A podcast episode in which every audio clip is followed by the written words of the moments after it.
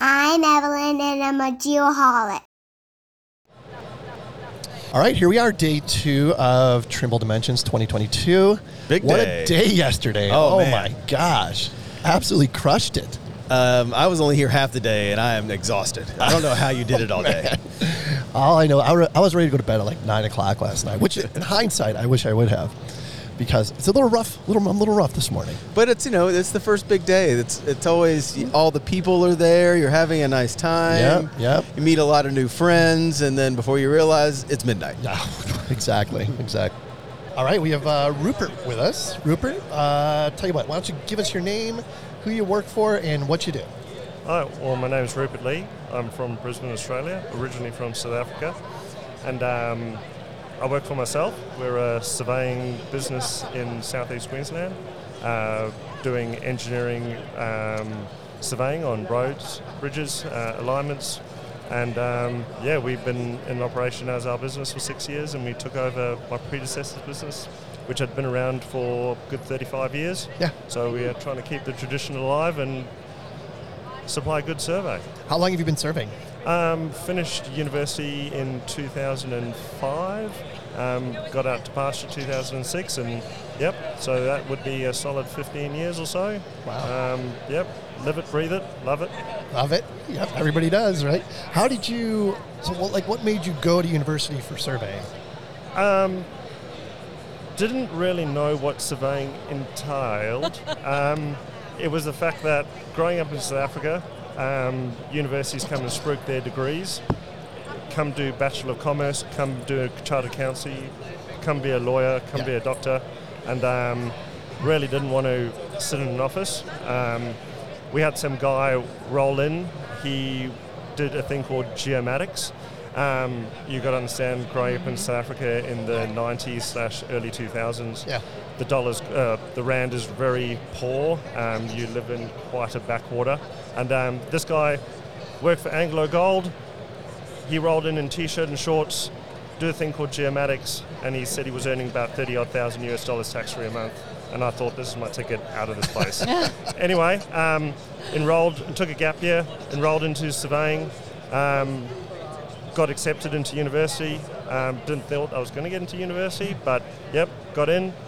Took up the, the option, and um, yeah, as the first semesters rolled in, they pulled out the T1 instruments, and we were Oh, yeah. dragging chains out in the field and learning learning this this this tech, and it was a bit of physical in the field and a bit of office, and um, yeah, and that, that, that was That's awesome. and sinker for me. So, where did you go to university at? Um, Queensland University of Technology Okay. in, in Brisbane. Yep. Um, they don't do the course anymore. There's now another university that does it, Okay. uh, USQ, and um, they, they do a good course apparently. So Yeah. yeah, Very cool. So, do you do you know uh, Peta? yeah. Well, I Or know, know of her at I- least? I, do know of her. We we are connected on LinkedIn, but LinkedIn's a big place, and Yeah. yeah, I see the work that she does. Yeah. and um, I like it. You guys have some uh, conversation to have. Yes, we do. It sounds like we do. We have the pre-show conversation. conversation Yes, alluded to the fact that there's further conversation. There is. Yeah. So Queensland has no technical qualifi- um, qualifications. Hmm. Uh, they have the university, and that's it. So there's a lot of people who are working in Queensland that have no qualifications because they don't want to go to university, but they may want to get a qualification at diploma level, and that's where I come in and Rupert and I were talking about because I deliver nationally. Yeah. Yeah. Yeah, really exciting. Yeah. So in in Australia, and maybe it's different from location to location, but you have to have a degree to become a licensed surveyor. Is that correct? Correct in Australia. In Yeah. Australia. Queensland has a little bit of a different system Yeah. for their So in- licensing and so in, in Queensland, there's a legislative body called the Surveyors Board of Queensland. They in, enabled under their act. The Surveyors Board of Queensland's role is to regulate and train. Well, yeah, well, sorry, regulate and regulate the the examination of. Um, the, sorry, they don't train. They regulate the training, the, the, the examination of the trained surveyors. Yeah. So you would sign up with them. You would say, all right, I'm going to put my hand up to gain further registration to get, become a registered surveyor once you are a graduate or have that three-year postgraduate degree Yeah. or four years honours degree, whatever it might be. You sign up with them. You do four years of, of uh, sorry, uh, two years of um, scheduled handing in reports, etc. Somebody is assessing that, external examiners, internal examiners. Um, you hand that stuff in at the end. You sit in front of the a bunch of um, private practice people and maybe some um, educators, etc. Because the board is comprised of about five, um, five or six industry people.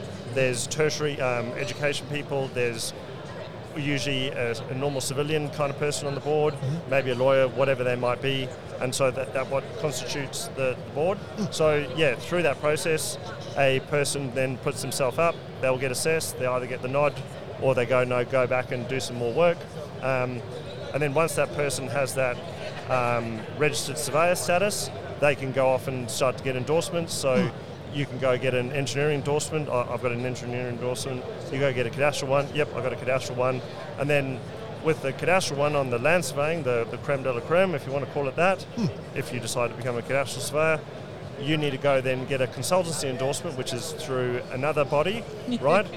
and this is why it's it's such another It's so confusing. Yeah, it's, so- it's compared to all the other states. The guy in Queensland, it's it's a lot harder in my opinion. Yeah. Not that it needs to be harder, No. but it, it is a lot harder. So me being so sorry, you go once you become a cadastral surveyor, you cannot practice in land surveying, right? So if somebody were to call me up and say, Rupert, can you come do a boundary survey for me?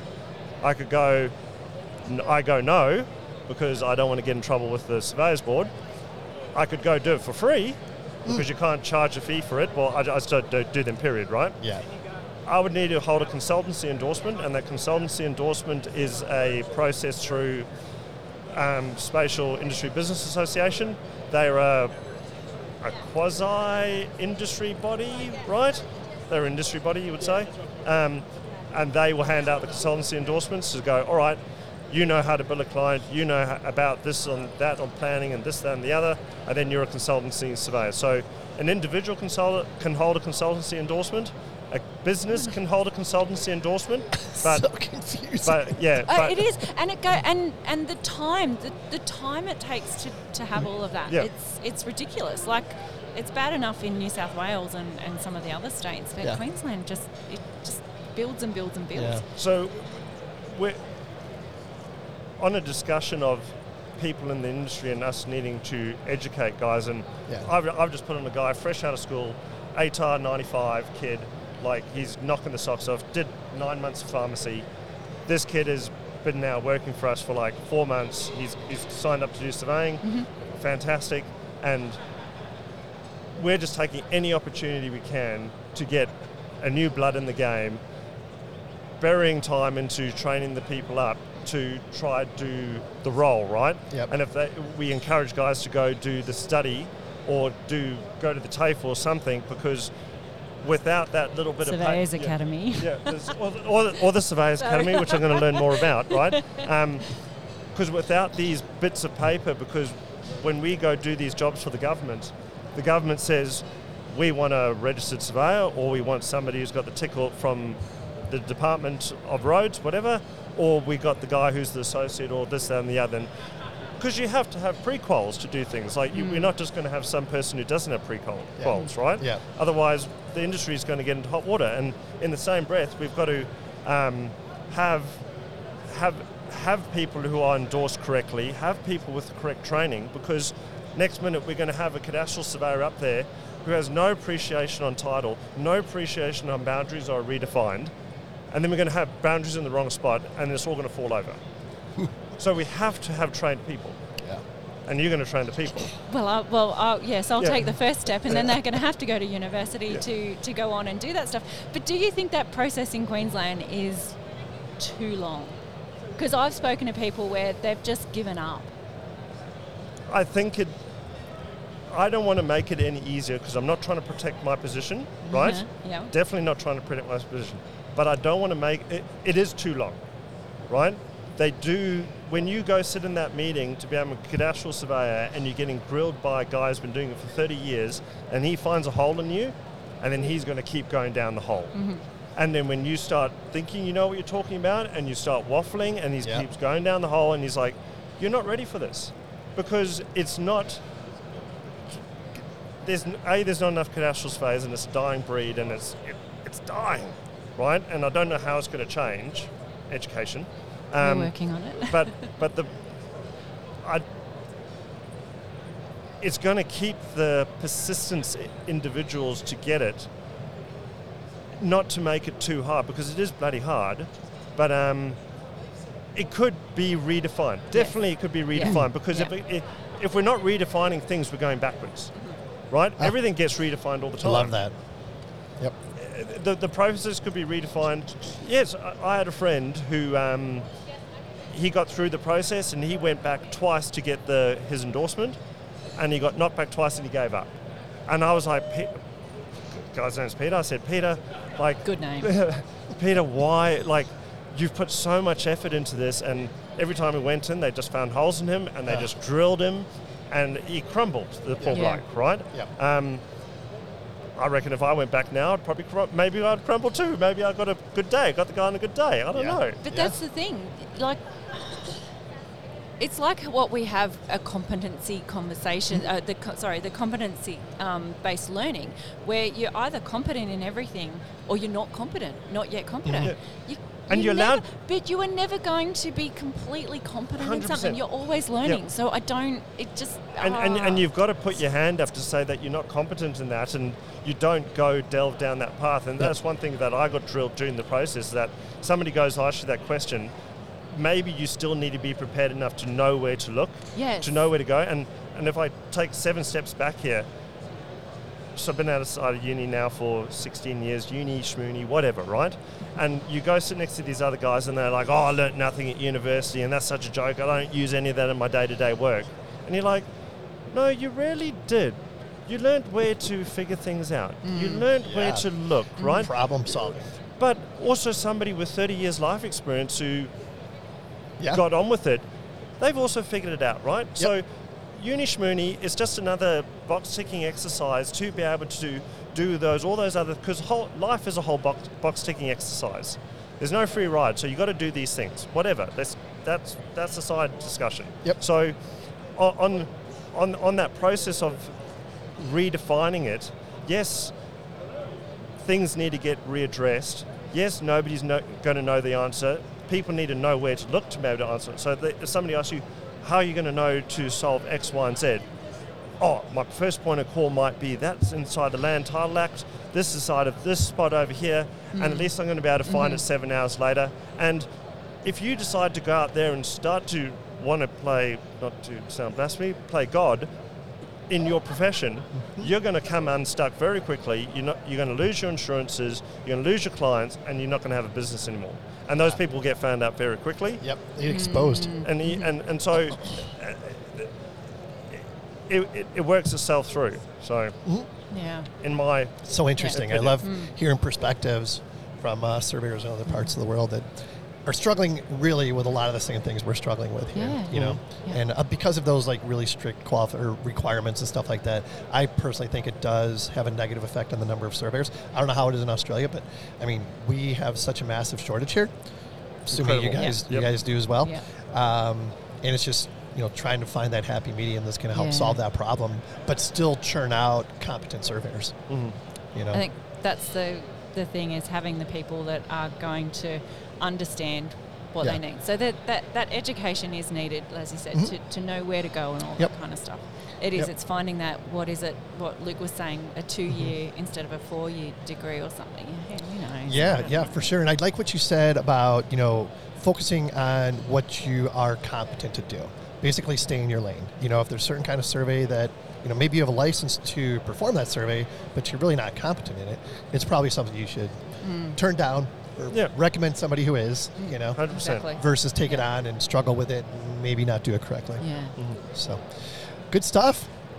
Uh, Rupert, So- appreciate your time. You got something? Yes, I was going to say you've travelled a long way yep. to get here. is this your first time at Dimension? No, I came four years Oh, you did? Okay. okay. and um, That's cool. couldn't miss the opportunity this time. Like, I'm denied for a good month or two. Right. And um, I was thinking, no, s- stay at work. Uh, and then I was like, no, you got so much out of it last time. Got met a lot of people. Yeah. Yep. Listened to what's coming, getting Yeah. prepared to what's changing. And um, yeah, you, you can't miss being around people that are going to inspire you because we all inspire each other, and um, Yeah. yeah. it's a good environment to be in. Yeah, great answer. Hey, good to meet you. Oh, good to meet Appreciate you as well. the time. This is awesome. I know Pete is happy. Thank you. It's a, common or uh, a recognizable accent there. All right, thanks. Uh, we appreciate your time. Thank you. All right, next up we have Jordan. Jordan, if you would, just give us a quick self introduction, name, who you're with, and what you do. Yeah, great to be here. Uh, my name is Jordan McRae. I'm the CEO and founder of uh, Mobilus Labs. Uh, we build a uh, voice communications uh, platform for extreme environments, oil and gas, construction, manufacturing, and it's all based off of uh, a hardware software solution, which which includes a bit of cool uh, bidirectional bone conduction technology you guys just uh, tested out. We did, we did. And I got to tell you, I've never really experienced anything like that before. The whole bone conduction thing is, I've heard of it, but I've never, you know, actually got to hear it. It's pretty amazing. Uh, I'm definitely impressed. Yeah. Yeah. Yeah. yeah it's so, how really did you come up with this idea? You said So- you had a patent, right? Yeah, we have Okay. a patent. Um, my background is in uh, um, ocean and space robotics, so I did Hmm. my studies at MIT and Stanford in, in those fields. Yep. Um, for the last 17 years, I've been really interested in how you build uh, complex systems in extreme environments. So space and ocean were, were good examples of that, and did sort of I had some some good opportunities with NASA and Lockheed Martin building these complicated systems. And uh, the last couple of years, uh, I, I kicked off a startup and got really interested in what is the um, human interface to these complex systems. And I, I really liked the, the context of extreme environments um, because it really helps you as an engineer build elegant solutions. And um, I have this whole dramatic uh, origin story that we probably don't have time for, but uh, the, the short of it is I almost died uh, scuba diving in Mozambique. Um, and, and the reason for it was really poor communication. I had faulty equipment and tried to communicate that with hand signs. Yeah. And the guy the only guy left in my team that had- hadn't disappeared in the, vis- uh, the, the poor visibility added weight to my BCD, and so I ended up going further down, you know, uh, further down in the ocean, Wow. um, and had a bunch of different problems. Tried to tell him I was going up, he pulled me back down, like all everything you can imagine in terms of stupidity in the worst situation. Um, and so I kind of had an identity crisis, crisis where, like, you know, I spent a little time in the Navy. I was super into um, uh, ocean conservation, ocean exploration, and I was like, this is dumb. I'm an engineer. There's got to be a technological solution to being able to communicate uh, underwater. And I got I got really a real strong conviction around how how how. Uh, efficient voices. We take it for granted. How, you know, again, if I nerd out, uh, we, we have this concept of information theory and software engineering. Like, voice communication is super dense in terms of the transfer of information. And uh, so I just started on this path of building prototypes to do underwater communication. Uh, and once I started showing people what I had, they were like, I could use this on my oil oil and gas platform. I could use this on my construction site. Why don't you, you know, sell this to me now? And that's how we got to, to, to where we are today, where we've we've got a hardware software solution embedded into safety helmets and trying to, you know, again, extreme environments. Definition Right. of extreme is a little bit different. We're not talking about space or the ocean, but Yeah. noisy, dirty, loud, dangerous uh, environments, and uh, we're having a good time trying to demonstrate that uh, that we can really have an impact in safety and productivity. So, So, Sean- uh, yeah, why don't you why don't you give the visual, give everyone the visual of what we just demoed, so they can kind of get an under, idea of what. Yeah. I mean, Jordan does a uh, good jo- jo- good job of explaining it. He sure does. He sure does. And um, first of all, I got to say, after hearing Jordan speak, I think it's safe to say that the majority of our guests at this conference are smarter and more interesting than you and I put together. By far, I have never been so intimidated by in, in- interesting and smart people in, in, in, in one span of three days. yeah, yeah. So, you know, Jordan, why don't you explain? You know, try to you know give us a picture of what we're looking at here. We can post some pictures as well. Absolutely, yeah, we can give you some. So the actual tech that we build in terms of the the wearable, it's uh, it's called Mobi One, the product. For any Star Wars nerds out there, you'll get the reference. Um, uh, it's called Mobi One. It's a, a small, you know, electronic device that clips into the back of a standard safety helmet. So we don't, we're not a smart helmet company. Okay. Uh, this is a standard MSA helmet. It goes, uh, clips into the back of the ratchet in the back, and then there's these two small square modules that sit on the side of that harness, and they sit right below the ear. That's the mastoid bone of your head. And uh, that's where all the magic happens. That's the two-way bone conduction that's uh, transmitting vibration into your skull and also detecting any vibrations that coming from your voice um, um, uh, while you speak, and so it acts both as a microphone and a, uh, a speaker at the same time, and that's that's where we really focused our our uh, intellectual property on. So correct me if I'm wrong. I think I've seen people like in the medical field, like they have the device that like goes into that bone, Exactly. and I think that's for is it like a hearing aid thing or is it Yeah. what? Yeah, okay, same technology. Same exact same technology. So Yeah. we didn't invent bone conduction. Bone conduction is a is a um, is a is a natural phenomenon. Most people don't realize it, but you know, you guys just had this wow moment of, of using it. You've experienced bone conduction your entire life. You just didn't realize it, and it's the reason. If I tell you this, you'll be like, "Oh yeah, that's right." If you put your fingers in your ear and start talking, you can hear yourself. You Right. just can't hear Yeah. everything else around. That's bone conduction. And in fact, when we hear ourselves speak, it's not through the, the voice going out of our mouths into the air into our ears. It's through the vibration through our, our jaw up to our skull, and our inner ear is attached to our skull, and that's how we detect our own voice. And so this this answers. You guys will appreciate this the most. Um, this answers the age-old question: Why is it when I hear uh, a recording of my voice, I don't think I sound the way that I think I sound. Right, yeah, It- yeah. particularly me, I think I've got this sexy, deep voice, and I hear, I'll hear this podcast, and I'm like, why do I still sound like I'm 16? My voice is so. Well, I can do so some high." editing to help you out there, Jordan. Yeah, get get get, get you some deep, some deep tones. And the, the answer is it's bone conduction. Yeah, We- sure. Like bone conduction acts like a low pass filter, so it's clipping off those high frequencies. So we hear deep, sexy, uh, you know, Mary, ba- uh, you know, Barry White, Right. and everyone else hears, you know, prepubescent. Uh, Oh my god, it's funny. So can you apply this? Is it just for a hard hat? Like, can you put it on a baseball cap, or can you put it on whatever? We have. I mean, it requires a little bit of design work, so we focus mostly on safety helmets. We have a couple of different variations. One is a, a really good, uh, um, uh, just a flexible band, so you, it's sort of helmet free. We've done some work with the UK Army um, uh, for those applications. There's another variation. We put it in, um, uh, what do you call them? Um, it's basically. Um, baseball caps with a little bit of protection. Uh, I'm forgetting the name right now, but uh, uh, yeah, you can you can definitely. I mean, like I said, the core technology is just this small box that can fit pretty much anywhere. But we've decided to focus on safety helmets for construction and and, and oil and gas. You should have been on like Shark Tank or something with this. Yeah. well, is, is that how underwater communication should work, or how does it work now? Like, I've always wondered this. Of, I've, I've never scuba dived before, so I'm assuming there's a there's a head. You know, you've got something in your ears, or how do you communicate underwater currently? There's not with hand signs. Like when you scuba dive, mo- the majority of communication is some simple uh, sign language to try and try and communicate. There's some advanced systems that use um, ultrasound waves to transmit information, and then you might have you have to have a full face mask, and then you run into trouble there because the whole reason I got into bone conduction is that when you dive, you need to you need to be able to equalize as you go down in depth. So you can't have anything in or over your ears, and that's what kind of gave me permission okay. to invent because I asked myself like if I'm going to solve this and I'm really focused on voice, how am I going to hear without my ears? And that's that's how we got to bone conduction. Interesting. So how big is your company? We're about um, we're about 20 now, Oh, um, based in London. Um, we had a really, I mean, the reason why we're here, we had some really early success integrating uh, into the Trimble XR10, the HoloLens 2. So Oh, yeah, yeah. we're the exclusive audio solution for that technology. Um, again, sort of really good fit for purpose if you're in a noisy environment with this hands-free, mixed reality, super, you know, if you guys have played with that at all. I've actually had a chance to play with it. It is amazing. Yeah, yeah. And it takes a little getting used to, you know, with your hands out in front of you and stuff. It's, but it's super cool. Yeah, and I mean, where we want to go is for that type of futuristic. I mean, the foundation of what we're trying to do is just create really clear, um, safe, reliable communication, regardless of the environment.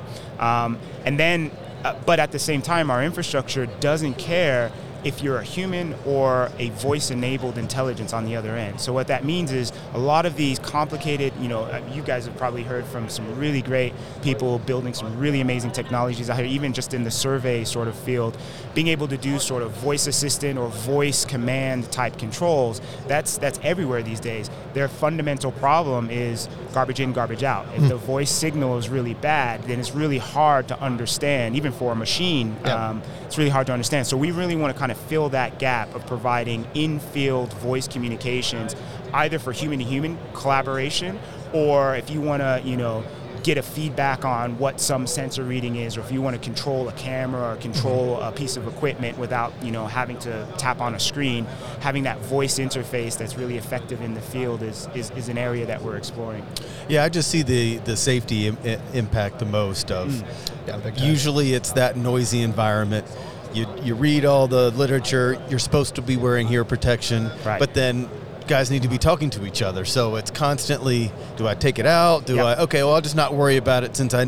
It's you know it's the lesser of two. I'd rather be in communication than have ear protection. Yeah. And this kind of solves both. Yeah. You can protect your ears and still be able, especially if you're the guy on the ground and then there's a guy in a big excavator, Yeah. which is very noisy. Yeah. And you guys can still be communicating while protecting your ears. Yeah. Yeah. That's exactly it. Like when people talk about health and safety, they are two distinct things, right? Like one of the number one causes of accidents on the safety side is like falling from height or trips and things like that. Right. But on the health side, those are those long sort Exactly. of duration Yeah. thing. And and uh, hearing loss is a big Yep. one with respect to health, and it's because of exactly what you just described. This choice that they have to make on an everyday basis of do I stay in, in touch with my team or do I expose myself to this really uh, noisy noisy environment. So is this on like a specific frequency or something? It's so our device is Bluetooth, so that means it's compatible with any kind of uh, uh, handheld device, laptops, field tablets, uh, smartphones, even walkie-talkies, and then and then the frequency you're using to transmit data from one point to another is just dependent upon what device you connect to. So if you use um, a, a smartphone, then you're you're broadcasting across 5G, Wi-Fi, so you can communicate across you know one from one side of the planet to the other if you've got a good connection, right? Um, or if you're connected to a walkie-talkie, then then you can be off totally offline and you're you're communicating a sort of typical simplex sort of signal from point to point, five miles or something like that. It's crazy. So I have a challenge for you then. You have to invent something that communicates thoughts. Yeah. So you don't even have to speak. Just your thought is communicated. Like I'm thinking Sean's a dick right now. Yeah. Sure. And I, I, would, I would love for him to be able to know that. well, I, I do. I could just see it in your That's- face. That's, that's the difference. That's a tough challenge, but but I just observed that as you said that there was there was a there was a distinct facial expression. exactly. So if you Yeah. always have that facial Uh-huh. expression, maybe we can detect that. There's a little bit of Exactly, yeah, yeah, vibration we can- going on there. Right. Yeah. There's Vibration. movement there that is not in your mouth. If we yes. can just get a lot of Sean's a dick data, well, stick around this room for a little while, and you might generate some more. But Kim brings up a good point, and a lot of I'm very curious. You know, this is amazing stuff that you've gotten to this point, but I have to ask, where do you see it going, and what are the applications that aren't realized right now, but you know, what's your vision Absolutely. going forward? And That you know, roadmap. if you can pull thoughts out, that'd be great. But I'm guessing that might not be on the five-year plan. not yet. No, yeah, we're not we're not quite trying to sort of compete with Neuralink and things like that. They they're and, and Elon sounds like he's got his hands full at the moment anyway. So Sure. Um, um, yeah, I mean, it's a really great question. I think where we want to position ourselves. So here's what I think. I think we're primed for the next platform, right? Like the same way that we went from, you know, the PC to the um, the smartphone and then just a bigger smartphone in terms of tablets and everyone's waiting for what that next platform is and, and one of the the big um, sort of contenders is mixed reality um, this ability, you know, if we can get it smaller, you know, smaller and, and more efficient, um, having basically, and, and the way that I describe that is we've kind of taken the, the computing power from the table to your pocket, and what mixed re- reality represents is taking that computer one more step up to your head, as close to your brain as possible. And that's what the trend has been, right? Like taking computing um, as close to your brain as possible. And we're just taking a couple of different steps in that direction. And when we get there, I think voice and voice interface is going to be a critical aspect to that platform because you no longer have that tactile interface. You no longer have, it's all visual hand gestures and voice. And so that's got to be super, super efficient, right?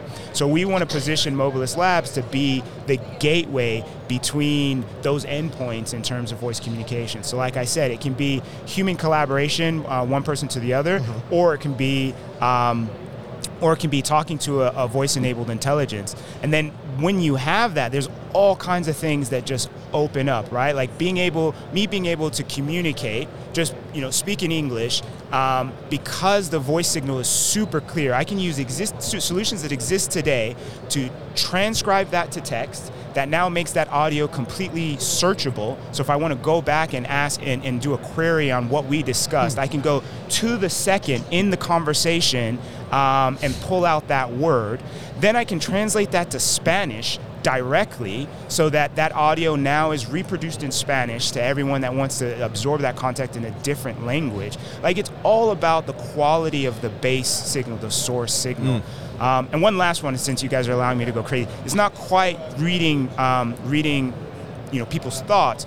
But I've, up until now, I've described our bone conduction microphone as a microphone because we're particularly interested in voice. But it's really a, a vibration sensor. So at the same time that I'm capturing voice, I'm capturing the rate of breathing because it's on my head. We get a faint signal of the heart rate. So we're not quite there yet. But I think we can start to do some interesting things on biometrics. Start mm. understanding a little bit about fatigue, stress, whether or not people are on a. And we don't want to be, you know, a medical device company quite yet. But just the idea of are you in the right state of mind to turn on that tractor? Are you in the right state of mind to make that decision you're about to make? Those are the types of things that we want to get. Even just analyzing the voice signal itself. We know when we're stressed. Like we know when someone's a little bit off, right? Just by analyzing the way that they're talking. And that's what I meant by that information dense aspect of voice being able to have that clear enough signal so that our, our machine learning algorithms can start to look at that. Um, those are some of the areas that we really want to go into. Pretty amazing. What about for like uh, video gaming? Yeah. I could see there being an application there for sure. I could, yeah, yeah, absolutely. I can see that. I, I have to be honest. Um, I don't get to do much video gaming these Yeah, days, so Because you I don't do, know like, where we are. world application video gaming. Like Yeah. I don't know. You're, Because you you're wouldn't like, need a microphone Yeah. or anything. You know, you just have that. Yeah, but cool. it's true. Actually, someone someone mentioned for um, uh, for musicians and things like that as Oh, well, being yeah. able to have really good, clear audio in, in noisy environments and things. Um, no, there's there's there's some pretty there's some pretty cool use cases that pop up. Um, um, you know, uh, yeah, it's all about focus for us at the moment. Yeah, for sure. Man, oh man, congratulations. This is amazing technology. Super cool. So glad we had a chance to talk. anything else you want to get out there? No, I'm just happy to be here, and uh, yeah, if, if uh, I mean the How do, main- how do if, if anyone's interested, how do they find or get some more information? So you can shoot me an email, Jordan at Mobilus Labs, M O B I L U S L A B S dot com. Um, go to our website, www.mobiluslabs.com. Um, lo- I would love to hear more. I mean, th- I came over really because I wanted to start a conversation in, in, a, in a sector in areas that we are not um, fully active in yet, but I know that there's definitely some use cases. And so I really want to start a conversation about where this could add value today um, in some of these in some of these environments that um, that we haven't been able to, to really play in yet. So I just think mining is the immediate one that comes Yeah. to mind, Oh, just yeah. because safety is a huge concern. It's always a noisy environment. There's more hazards than anywhere else, and communication is the most important. So- yeah, yeah, for sure. Absolutely. All right. Well, thanks again, Jordan. yeah, George. Thanks. Thank you. I'm Appreciate gonna, it. I'm gonna continue to collect the data about Shauna's dick. Yeah. I will provide it to you. Send it over. You can Send analyze that. The more, the better. Actually. All right. Take care, George. man. Take care. All right. We have uh, Michelle with us. Michelle, quick uh, introduction. Just tell us your name, uh, what you do, who you work for. Um, I'm Michelle Blicavs. I am the Chief Executive Officer at the Association of Consulting Surveyors in Australia. How do you say your last name? Blicavs. Blicavs. Yeah. How is it spelled? B L I C A V S. Oh, okay. All right. That's uh, that's not what I, I would say. It's a tricky said. one. That's a tricky one for sure.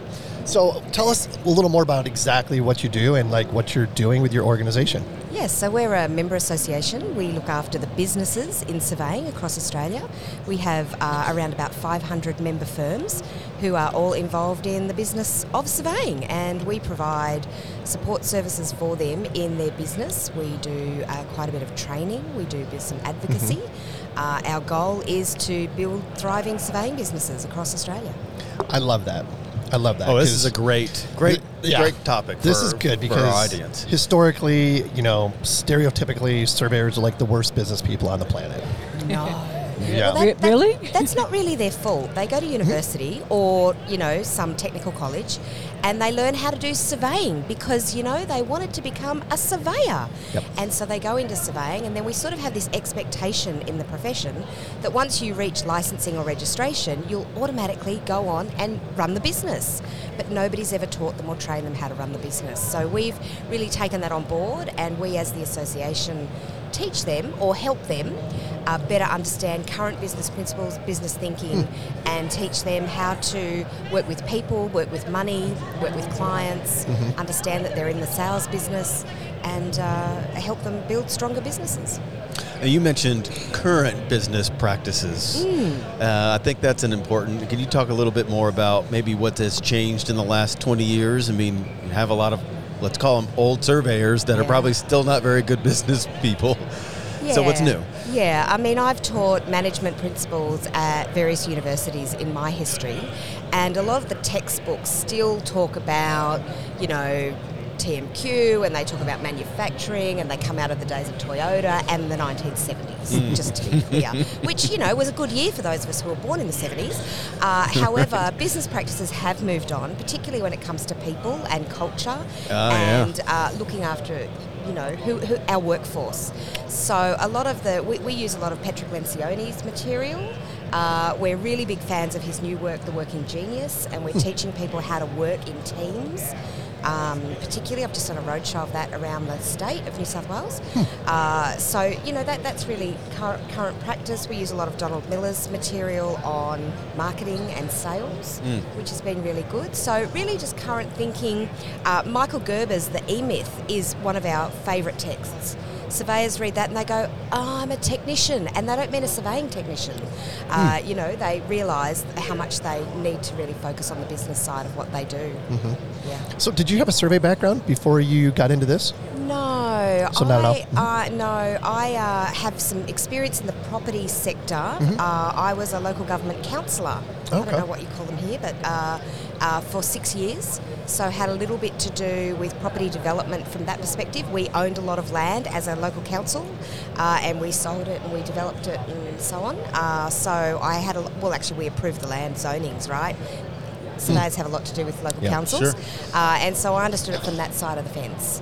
So getting into surveying, um, I really just travelled around and met with a whole lot of surveyors. That's pretty much what I do all the time, travel around the country and talk to surveyors, and they've taught me everything I know. So interesting. So, are they when you meet with surveyors, are they welcome to the advice that you're providing, or do surveyors like, ah, I don't need that? You know, I, I'm making money. That's all that matters. Uh, well, not a lot of them are making money. So.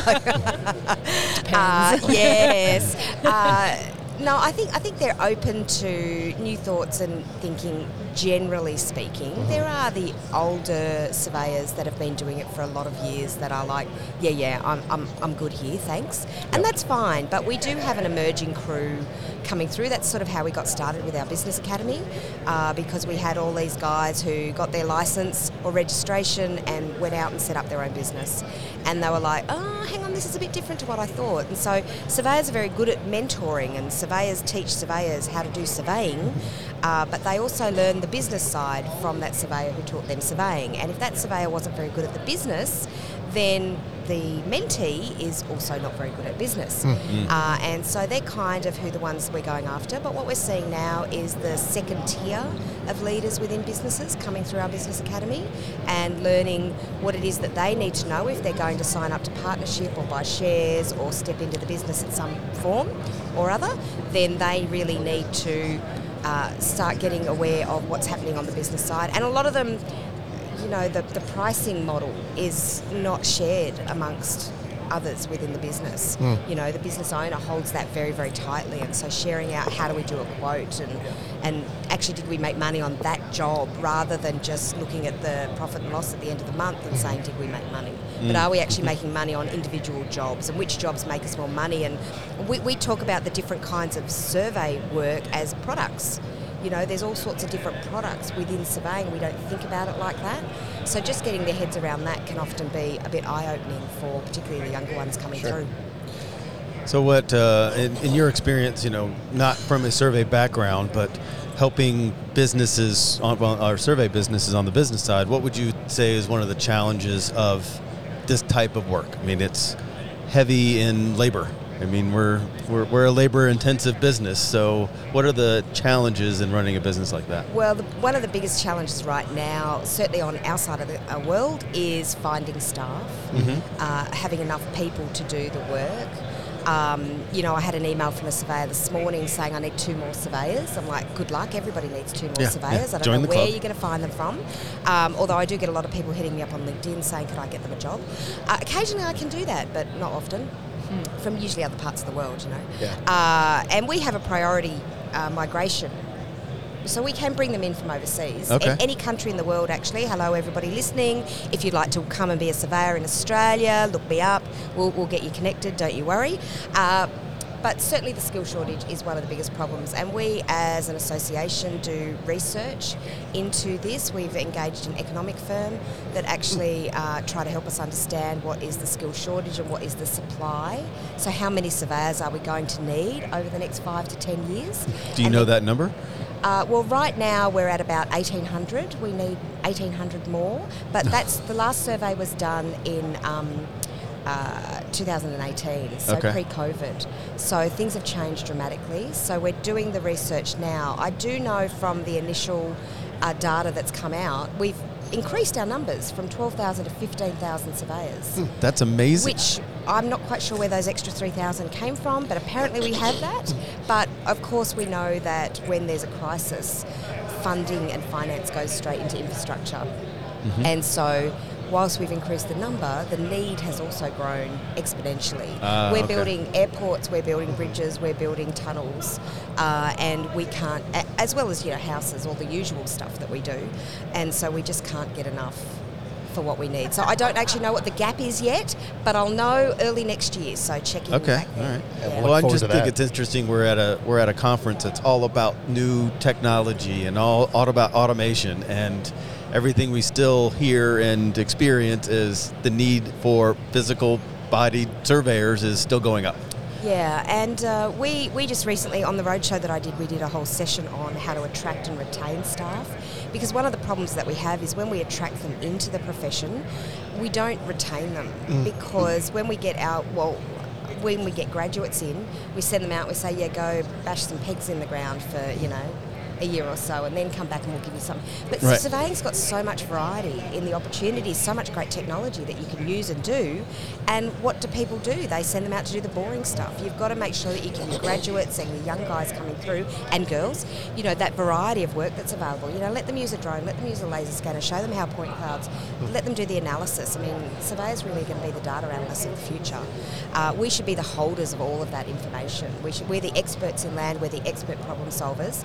We need to make sure that the world understands that that's what we are. So we go into Yeah. schools and we're trying to encourage kids to choose a career in surveying. We've just placed 60 kids in work experience in Sydney alone this Wow. year, uh, in these last six months. So we just need to get more in that space. Uh, and get into schools. We've, we've got a fabulous surveying careers new website, and we're really attracting kids. What I need is for the employers to understand that when they get these kids in, they need to show them the variety that's available in the career. They can go into GIS, they can go into Yeah. whatever area within surveying that they like, but let's keep them in surveying and let's not lose them out the other end. So you're saying the tried and true model of okay, you want to be a surveyor. There's great stuff to do. Go pound stakes for a, for a year and come back to me. That's Yeah. not a good model. That is not a good model. Ah, you will lose you them. heard- heard it here first. Yeah. So, the businesses that you talk to, the ones that are successful, what are they doing well? Oh, that's a great question. Yeah. Uh, well, I think they're looking after their people well. Uh, you know, they provide that flexibility. We've, we've got a lot more that are working from home these days. You know, they're in the office, they're in the field. Uh, they have they have good team focus, good team sessions. I think, uh, good structure around, and, and I think they let their young people be themselves. Uh, I think that's really important. You know, we're all individuals, and we need to let them work in their own space and, and what works well with them. So I think certainly it's around the people part that that's what makes it successful. Yep. Um, and ensuring that they're not bored.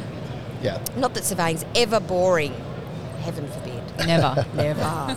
Uh, Unless you're bashing in pigs. yeah. what, do they, what do they call them? Stakes over here. Yeah. It's like what you kill vampires with stakes. Is it? Yeah. Oh, yeah, It's big. I never. We put a peg in the ground and then we put a stake in next to it. Ah. No, they actually, the, their stakes are long. And you, you're talking about the long stakes? No, the No, short stakes, like stake. the hub. Okay, yeah, no. Okay. We only have one side of the peg now. Anyway, in the new regulations coming out. Sorry, So- sidetracked. on the on the flip side, Uh-huh. the businesses you that you meet and come across that aren't doing things, very, What you not said, is, so- what you said is in in, num- in number. There, there's quite a few, right? yeah. Uh-huh. That's more common than. I mean, 70% of our businesses in Australia are small businesses employing less than 20 people. Oh wow. Okay. So a lot smaller businesses. And we have a lot of one-man bands. Like they surf three days a week and they survey three days a week. What a life. It's it's the life in Australia. Just We saying. gotta anybody move. again, you want to come to Australia, surf three days a There's week. There's work. There's work for you, especially on the north coast of New South Wales and southern Queensland. Ah. Okay. Oh, and I can get you a job in Townsville. Anybody? He's the guy who said it this morning. So. Two surveyors sort T- Townsville. Oh man, that's funny. Um, so, explain the business model. I mean, are these companies? Are they uh, subscribers? Are they members? What does yeah. that look like? Yeah, it's a membership model, and Membership, the firm joins. We have uh, four or five different levels, depending on which sort of state you're in, uh, as to what that looks like. All the way up from emerging. So we have sort of the guys that have just got out. Uh, we even have a try before you buy. We have an introductory model, right? So try us anytime during the year for five hundred dollars, right? That's nothing. Five hundred bucks. Yeah. Well, depending on uh, if you're a successful business or not, but No, yes. no. Any surveyor can afford five hundred dollars. I'm telling you, anybody. And so basically, we say, right, sign your firm up for, for that. It goes all the way up to you know a higher number.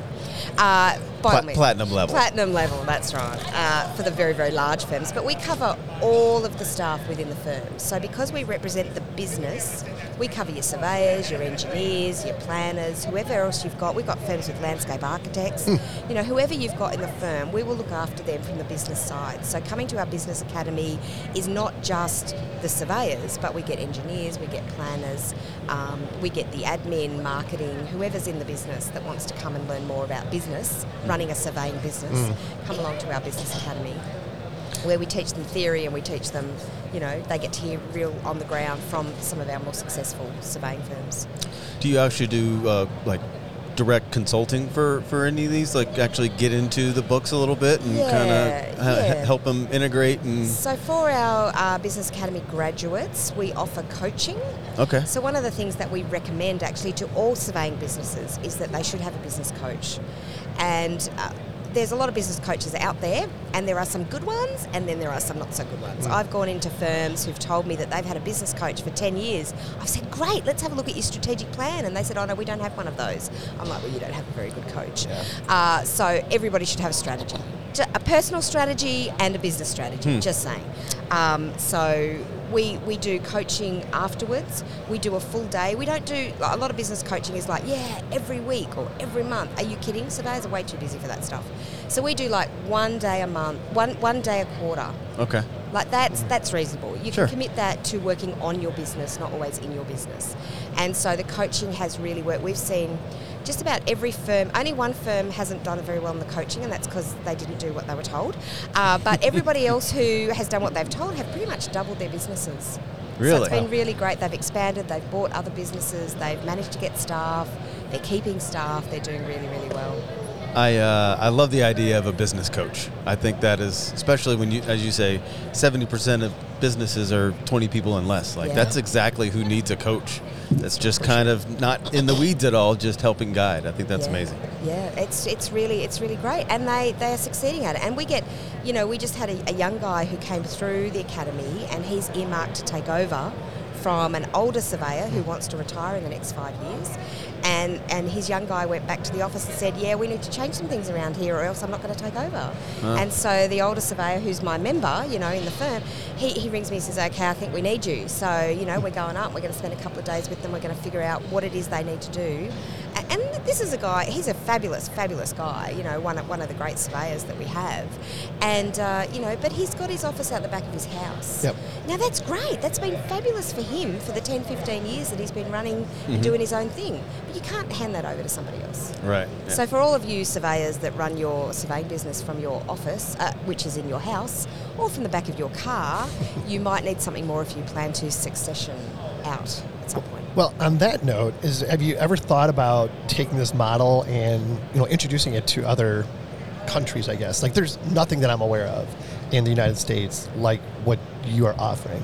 Has there been any thoughts about you know maybe expanding it?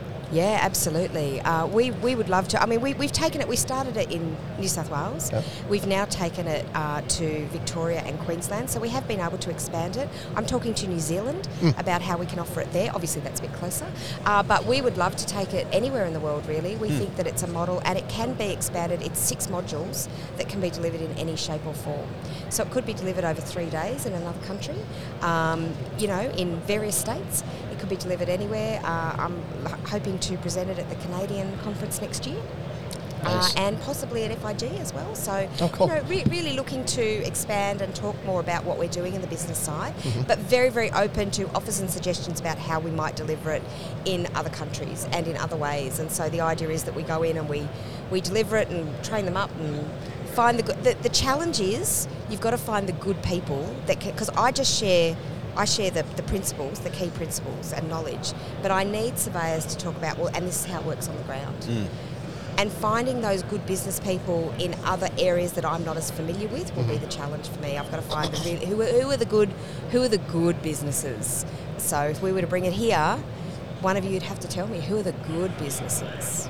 We can help you out with that. Do you have awards for like because we have business awards in surveying, so we hmm. offer an award for the best business, or we mm-hmm. call it consultancy excellence, is what we call it.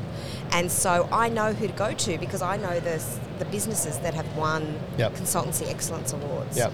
and they're the ones who usually do the presentations. So hmm. that's It's great I marketing know. for them, like to be that award winner. Yeah, it is For sure. Well, what's the criteria for that? Usually it's actually around their people. So it's not about how good survey. So this is not about how good a surveyor they are, because all my members are fabulous surveyors. Right? They're all equal. I don't love any of them more than any others. I have no favourites when it comes to surveyors. Right? But some of them are better at business than others, and so that's what we're measuring when it comes to the awards. And we're acknowledging those who achieve uh, better things when it comes to looking after staff, uh, what they're doing around work health and safety, how much they give back to the profession. We think a good business gives back to the profession, is doing some stuff maybe in their local community, you know, those sorts of things. Yep. Um, some of the stuff I hear about Trent Keenan doing, you know, from one of his presentations yesterday, you know, I think those sorts of things are the sorts of ideals that we're looking for in good, good business leaders. And, you know, if I talk to any of the staff, of their firms who are winning excellence awards, it's their staff are happy, their staff are staying, their Yeah. staff are not leaving, their Yeah. staff are growing, they're moving on up to higher positions within the organisation. Right. They're, Well, I the, think they're it- the companies that are putting their students through the Surveyors Academy. Yeah. Oh yeah, yeah. yeah. Yeah. At full fee paying. At full fee. Yeah. Wow. yeah. I think Um, if there was a surveying business leader award, Trent Keenan would would, would definitely be there.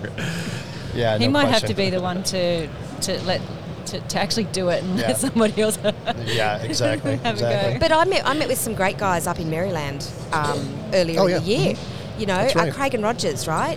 Uh, fabulous, fabulous firm up there. You know, they've been great. They let one of their young guys come to Australia. He met me. That's kind of how I got connected over here. Okay. Uh, and so he came and met my office and had a look at what we were doing around the careers program and getting um, careers into schools. And you know, now they're doing stuff up there. So Yeah. you know, I know that there are fabulous firms all over the country. Um, we'd love to meet them all and, and try to connect. So, you know, again, reach out to me on LinkedIn if you'd like. Uh, you'll find us at the Association of Consulting Surveyors on LinkedIn, uh, or you can look me up if you can spell my last name Or say it. or say it. Um, what What is the website for National Surveyors? Yeah, so consultingsurveyors.com.au Yep. is the uh, main website to get our national company. Got it. Got it. Uh, what are you most excited about moving forward next five years? Uh, I'm excited about uh, consolidation within our industry. I think that uh, when I, I've been here five years now, I've been working with the association. So when I started five years ago, surveyors were very good at knowing what was happening within their state. Uh, what we've been able to do is really have them look beyond their own state border now. Um, we have a great national conference that a lot of people come to, and now you know I've brought a few of them over here with me to Vegas, and so they're now looking beyond their you know, so they've gone state to national, now thinking international. I'm taking a group to New Zealand, hopefully to Canada with me. So anywhere that I'm going, I want to take people with me because it just broadens their horizon and lets them look at, you know, the bigger picture. Because I think the problems that we face in surveying are the same everywhere. Yeah. Uh, we, we've been able to be really strong advocates for the profession, and so we're really looking to raise the profile of surveying. We're in the middle of a PR campaign right now in Australia, and we're hoping to get a number of news stories that actually get the word and the important role that surveyors play in the community and the economy. Uh, our tagline is Surveyors Vital to Australia's Development, um, and so, you know, we want to take that and we want surveyors to be known. Uh, I want them to, you know, when somebody says, I'm a surveyor, they go, oh, yeah, you've got the coolest job, or that's the coolest profession. And, and I wouldn't own my $2 million house and know that it's on the right block if it wasn't for you. Yeah. So you're worth the $5,000 that I paid for that identification survey. Yeah. Wouldn't that be nice? That would be nice. Fantastic. Maybe 6000 Anyway. All right. Well, uh, that's about it. That's all I got. Yeah, yeah, no, that was great. Anything else, Michelle? You want to get out there? No, just, uh, you know, we're, we're here. We'd love to connect with anybody around the world, and uh, we do a fabulous podcast. We all listen to it, and thanks for interviewing a few Aussies. Thank you so much. Absolutely. Is this a good time to do a live uh, uh, employee review? Oh for, uh, yeah, for yeah, Peter? that's right, that's right, yeah, yeah, yeah. So, for those of you who don't know, uh, who've been listening to the podcast for some time, you're very familiar with Peter Cox. Uh, Peter Cox is my employee. That's right, I'm her boss. Uh, and so, you know, we're very happy to release her to this podcast, mostly because it happens after hours. and so uh, she can do it as that. much as she likes in her night times. I hope I. It's like she's teaching those students during the day. Uh, and so she's fabulous and we love her and she's a, a real blessing to our whole community. And uh, they love her across Australia. And um, I'm really pleased that she's there because uh, she's training up that next generation. That's what we need. Yep. Good stuff. I'll, I'll take that as a positive employee review. That was pretty good. Oh, Yeah. I'll take it. I know when I'm in trouble. I'm sure you do. All right. Well, thank you, Michelle. appreciate your time. yeah, thank you. Thanks for having me. Okay. This is going to be a lot of fun. I have a feeling. I have a feeling as well. The two best accents in the room. Oh, easily, easily. And we've, and we've encountered a lot of accents have. today, so. So we have Niall and we have Kai with us, and we're going to let you guys do just brief self introduction, uh, name, who you're with, what you do, and uh, Kai, I'm going to let you go first. Okay, yeah, so my name is Kai Duebbert. Um, I'm from Germany originally. I'm a, a surveyor, second generation surveyor, and but at the moment I'm the, uh, the CEO of uh, Kompass BMS, which is a fully integrated business management system for, um, for surveyors, made by surveyors to manage your whole business and um, yeah, save, save money with that. It's really suited for, for Yeah. surveying businesses. Well, we're going to get into that here in just a minute. Uh, Niall, go ahead. Yeah, hello, N- Niall Murphy. So I'm the group CEO of Murphy Geospatial. Um, I'm also a second generation surveyor.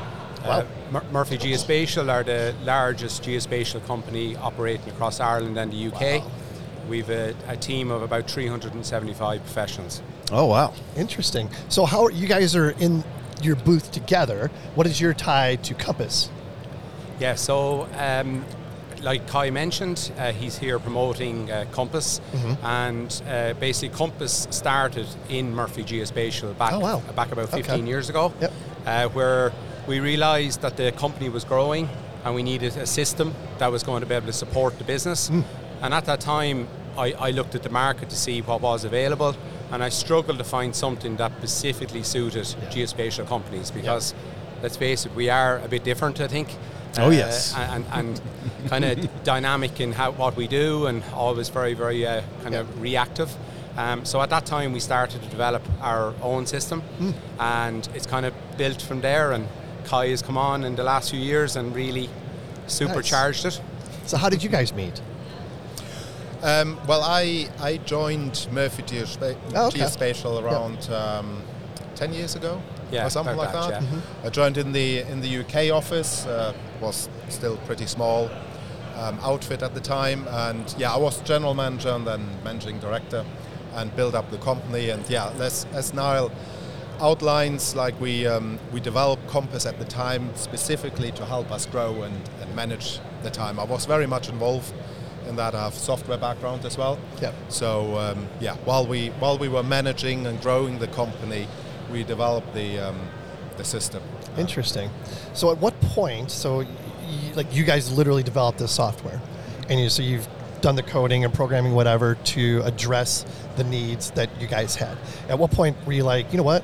It's time to release the hounds and make this available to everybody. Well, that was that was about um, about two and a half years ago, Okay. I would say.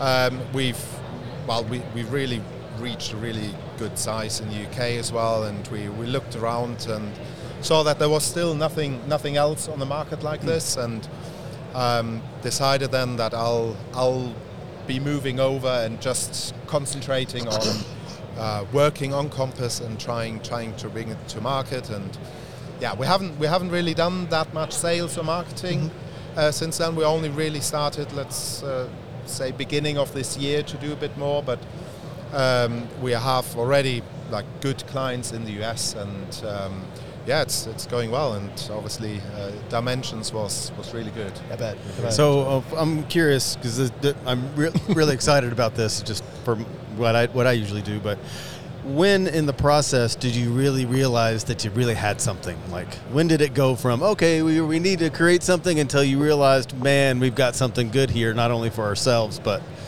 how long did that take from idea to to good enough to where you would show it to somebody else?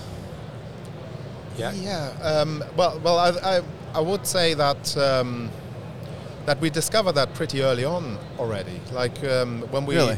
when, well, as Niall said, when he when they did a market study and couldn't really find anything, and we then developed the system. I don't know, Niall. When when when did we really discover that we, we thought this is this is really something, a gap Yeah. in the market? I think actually as we were starting to onboard more and more uh, of our team members and they were bringing their experiences in other companies and what Ah, they've uh, yeah. how they've worked in the past and they saw what we had I think that was probably the the kind of uh, light bulb moment uh, uh, that we said look apart from we, we knew it was great but uh, when other people were coming in and they were kind of validating the fact that we, Sure, knew, we yeah. knew we had something really good um, we're, like Kai mentioned, we're probably two, two and a half years kind of serious about commercialising it. But I would say five years previous to that, we were probably even talking about, you know, should we look to commercialise it? But uh, things don't happen overnight, and uh, we, we, we've day Yeah. jobs, which kind of took us away from uh, Oh, sure, that, yeah. that, that, that side of it. Yeah, and, and an important point to make though as well is that it's fully separate company, so it's it's not a Murphy Geospatial product, but um, it's yeah we're, we're really trying to to bring bring it to, to different markets as a as a separate Yeah. surveying specific Yep. Or surveying sector specific. Is and is it only u- useful in the survey market, or could you expand it into maybe some engineering kind of consulting, or Yeah, absolutely. Like the, the, the system is um, is really suited for um, service-based and project-based um, companies that have like a field and, and office component. So how, how surveying you're companies speaking my general are. language. But it really it really is uh, like we're, we're focusing at the moment on surveying because that's where it's coming from and it fits like the glove for, for surveying companies but uh, it's definitely not limited to that and we're, we're hoping and in the future we'll also opening it up or already now if there if there are interested companies we're not saying no we can't Right. have this or Yeah. anything. So is it like, and this is probably a really stupid question, but is it like a, a, a project management type program or is it more of a, a business management type program?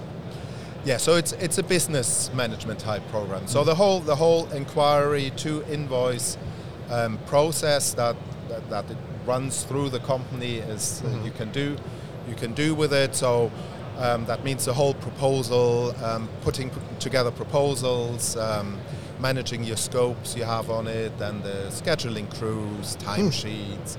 Um, like but also vacation management of, of your staff so it's really it's really bringing the, all those those functionalities together and it's very much an operations and sales um, based product. We integrate with accounting software, so we're not we're not like some other other products that might be out there that come from the finance side of things, and then they add on the task. We're very much um, yeah, focus on getting the, the business processes done and integrate with finance so that all that, that side is covered.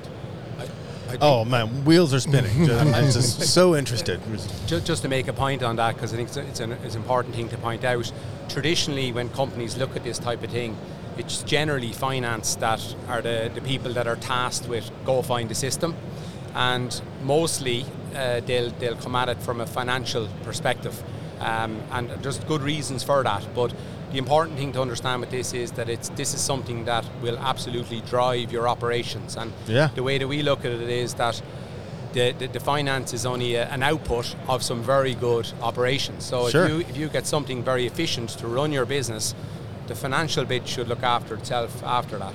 So I think just A, com- a common theme on this show is how terrible business people surveyors are, and I'm guessing that this is a tool that can really help them. Yeah, totally. Yeah, well, I, I, I wouldn't I wouldn't call surveys terrible business people, but it's it's not it's not what they've what they've learned. you Right, know? right, yeah. It's um, Yeah. Yeah, i i- it's understandable um, that that they might struggle, which is why it's important to have a product that makes it easier for them Yeah. to, to manage it and just just help them with it. Yeah. So, what are some of the unique challenges um, that uh, you know running a survey company presents that you feel this software addresses? Yeah, I think there's quite a few. Um, so not in any particular order, but what jumps to my mind initially would be on the scheduling of survey teams. Mm. You know, surveying is like I've touched on a little bit already. It, it's very uh, reactive. You know, we're always jumping to the demands of our customers and uh, tight deadlines, and you're always trying to look about getting that schedule full for the next number of weeks and having having a schedule that's very dynamic and you can change kind of with that phone call on a, a Friday about that project not starting on Monday. Uh, Kompass is very dynamic that way. It's got drag and drop functionality, so it's very very quick and intuitive to do that. A, a lot of the systems I looked at, they tended to be kind of driven off like Microsoft project kind of longer timelines. Oh yeah. Yeah, so it, it, they didn't really, they weren't as, as, as flexible.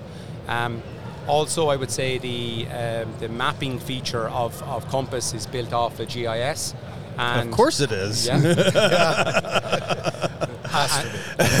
yeah, you really got to have a good mapping portion. and, and having uh, you know the repository of your past projects is a, is a real benefit uh, um, from even from a selling side. Uh, you know, we always find that when our customers contact us and we can say, well, actually we worked on a job adjacent to that project or we've got control in the area, it creates a great connection between my, my company and what the what that client is looking for. Okay, Um, yeah.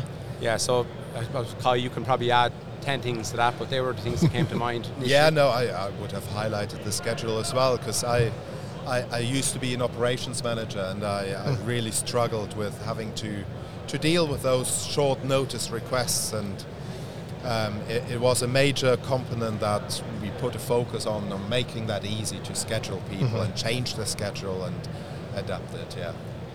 Uh, t- n- now talk a little bit about Murphy Murphy Geospatial and what are you guys doing? Okay, yeah. Uh, so uh, maybe a small bit about the history. We're, Yeah, we're, we're, yeah. we're 40 years in business next year. Oh wow. Yeah, so we're delighted. Congratulations. Delighted. Thanks very much. So the, the company was founded back in 1983 uh, by my father, Peter Murphy. Uh, unfortunately, he passed away in 1995. He was only 48 years of age. Wow. Oh man. And the closer I get to that, uh, I realise how young he actually was. Wow. Yeah, so I, I, at that time, uh, the, company was really, really small. There was only three or four people working in the business, and he left behind um, um, my mother and uh, obviously then five kids, and me being one of them. And she had a decision to make as to whether to keep the business going or to fold. And thankfully, she's an amazing woman and uh, kept kept things afloat. Uh, three months after that time, actually, those three people that worked in the business left and set up as competition. Wow. So she had an awful lot against her, and we were we were all young enough. I was only 15 myself at, at that time, and my brothers were kind of you know 18, 19 years of age. So we were kind of finishing school and deciding what we were going to do.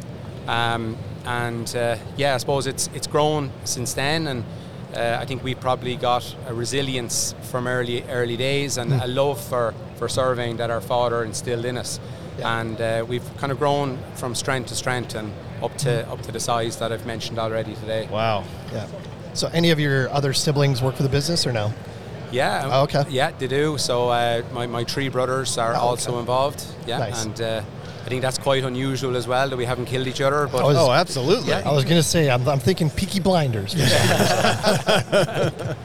Yeah, no, I, I, I won't lie. Uh, a, a lot of times, you know, the old arguments that would have been settled, uh, maybe out on the lawn at home, Yeah. uh, you know, comes to mind, or who's fighting over the remote, things that happened to when you were small. You know, Still happens. Still happens, you know. right. But no, I, I, we, we, we, we, we make it work. Uh, we've, we, we all have different strengths, and uh, we, we tend to try and have roles that we feel that that that, uh, that fits and where we've got a passion for.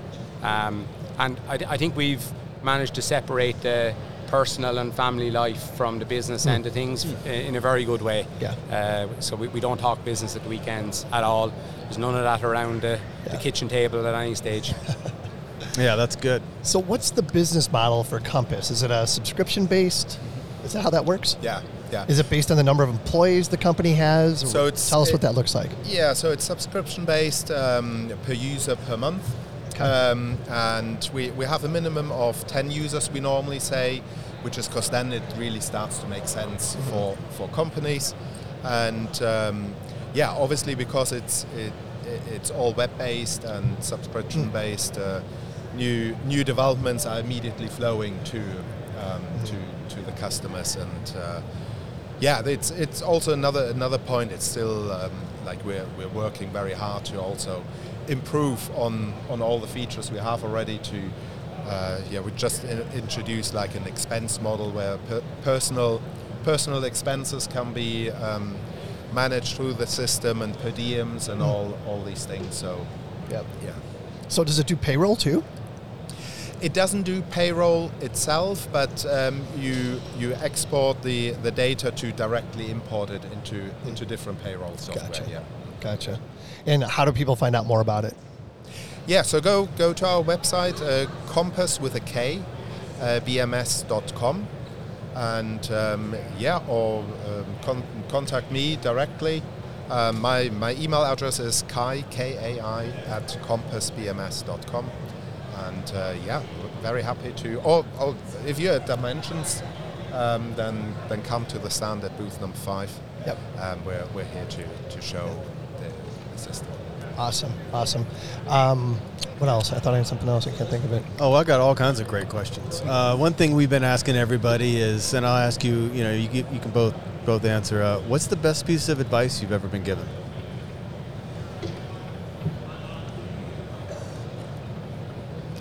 Um, I think what comes to mind for me is uh, be humble. Love that one. Love it. Love it. How about you, Kai?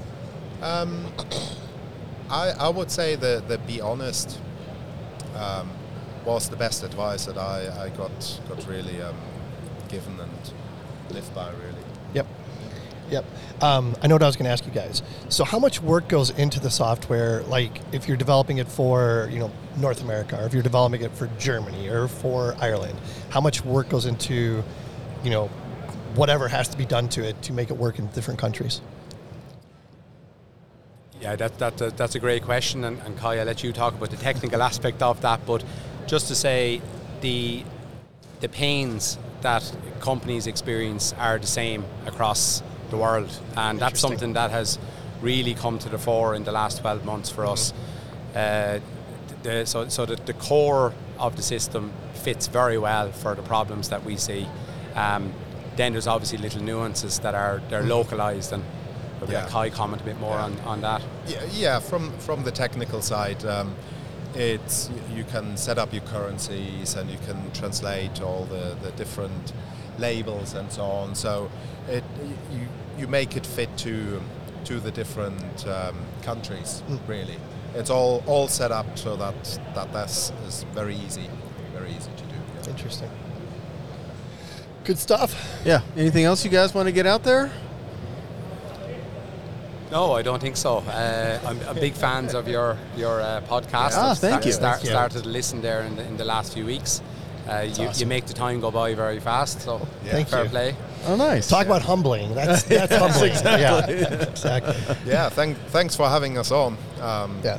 Really Thank you good, guys for taking the time. I appreciate it. It's the end of the day. We're all kind of getting a little uh, mind mind numb or whatever, but uh, it's been great. Yeah, Appreciate it. yeah. great Appreciate great you guys stopping conversation. Yeah. Thanks a lot. Thank you very much. Thank much. you very much. Safe travels. Thank you. Thank you to our 2022 friends of the program, Advanced Geodetic Survey, agsgps.com, Airworks, airworks.io, Bad Elf, bad-elf.com, Cyanic Automation, getjobbook.com, Diamondback Land Surveying, diamondbacklandsurveying.com, Extreme Aerial Productions, extremeaerialproductions.com, Get Kids Into Survey, getkidsintosurvey.com, Mentoring Mondays, mentoringmondays.xyz, Monson Engineering, monsonengineering.com, Nettleman LC Prep, lcprep.com, North Star Surveying, northstarsurveying.com, ProStar Corporation, prostarcorp.com, Safety Apparel, safetyapparel.us, Topodot, new.certainty3d.com, and finally Trimble Geospatial, geospatial.trimble.com.